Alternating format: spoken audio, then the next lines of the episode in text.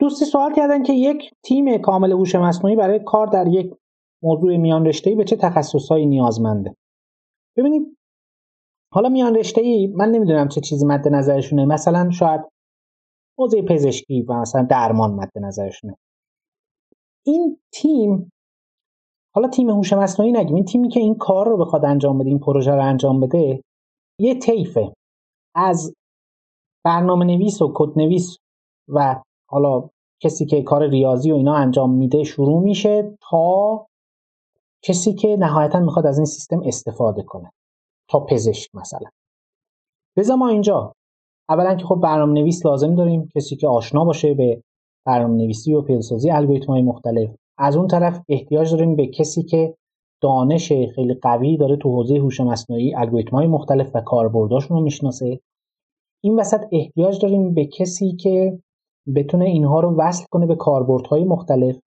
و از اون طرف هم احتیاج داریم به پزشکانی و افرادی که بتونن داده های خوبی رو در واقع جمعبندی کنن و شاخص هایی رو تعریف بکنن و کامل بشناسن حتی دانش زمینه ای داشته باشن و توضیح بدن که این سیستمشون چجوری کار می‌کنه و با همکارانشون بتونن در ارتباط باشن و نهایتا کسی لازمه که بتونه علاوه بر اینکه چیزهایی رو که در پزشکی هست تا یه حدودی باهاش ارتباط برقرار کنه. اون کاربردها رو بتونه ترجمه کنه به یک کاربرد هوش مصنوعی و یادگیری ماشین یا حالا هر چیز دیگری.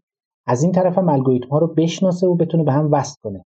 حالا بعضی وقتا شاید بعضی از این نقش ها رو دو تا نقش رو یه نفر به عهده داشته باشه ولی یه زنجیره هست یه طیفه که از کار پیاده سازی و تحلیل ریاضی شروع میشه تا این طرف استفاده. این وسط همه باید پر یه زنجیره است.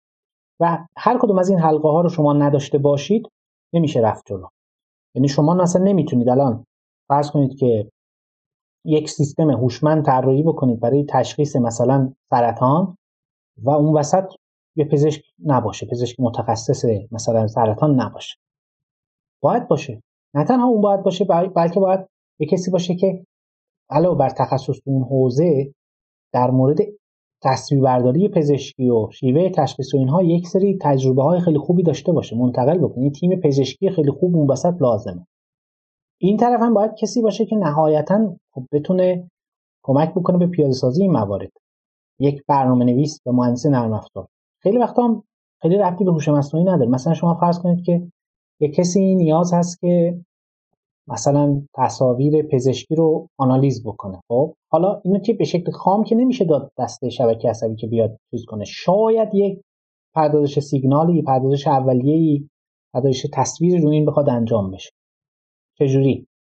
خب بعد یه نفر رو اینا وارد باشه و بتونه اینا رو پیاده سازی بکنه. می‌خوام بگم که یه طیفی از چیزا هست ولی تو سه گروه کلی میشه اینا رو طبقه بندی کرد. یک این یه چیز میان رشته ایه خب از هوش مصنوعی به اون رشته. متخصصین اون رشته باید باشن. مثلا پزشکی مثلا علوم مالی مثلا مثلا تو قضاوت می‌خواید استفاده کنید تو مسائل حقوق. یه تیم حقوقی باید باشه اونجا. این یک.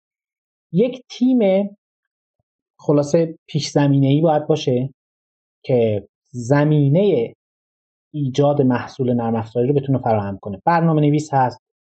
چه می‌دونم مهندس نرم افزار هست. اینا هست. و یک تیم هم باید باشه که بتونه اینا رو به هم دیگه وصل کنه. یعنی چی؟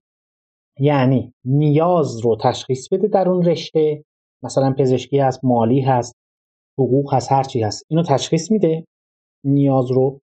موضوع بعدی هم اینه که اینو ترجمه می‌کنه به یک مسئله یادگیری ماشین به یک مسئله هوش مصنوعی و به یک مسئله ریاضی و نرم افزاری و از اون تیم دیگه می‌خواد که اینو براش پیاده سازی کنه. اینا سه تا گروه مهم این موضوع هست حالا هر کدوم از اینا هم باز شاید نقش مختلفی توش وجود داشته باشه.